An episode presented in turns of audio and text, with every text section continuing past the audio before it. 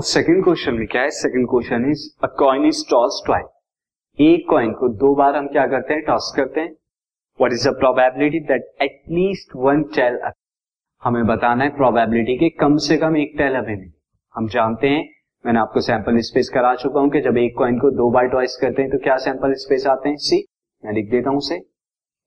Now student solution में यहाँ से स्टार्ट करता हूँ। आप एक कॉइन है, इसको दो बार टॉस करेंगे तो दो बार टॉस करने के जो सैंपल स्पेस आएँगे सी सैंपल स्पेस टॉस करें, या दो कॉइन को एक बार टॉस करें। सैंपल स्पेस हम सेम ही लेते हैं दोनों केसेस में।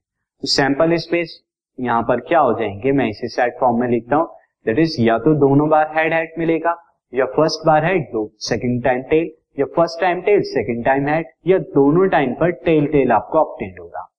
ना अब एटलीस्ट आपको कम से कम एक टेल वाले जो है, ये आपके क्या है फेवरेट है। ये आपकी इवेंट चाहिए तो केसेस मैं यहाँ पर ले लेता हूँ। इवेंट ए क्या है? Event A is at least at least one tail एक टेल कम से कम आपको चाहिए। तो सी ए के हमारे यहाँ पे सैंपल पॉइंट क्या हो जाएँगे?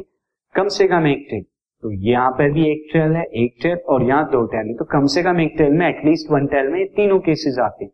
तो क्या हो जाएँगे? Head tail tail tail tail इस सेट की फॉर्म में। तो यहाँ प्रोबेबिलिटी ऑफ़ ए क्या हो जाएगी? Probability of A is equal to number of element in A देखिए हमारी एक्सोमेट्रिक अप्रोच थी and number of element in sample That means that 3 upon 4, this is the probability that you will get at least one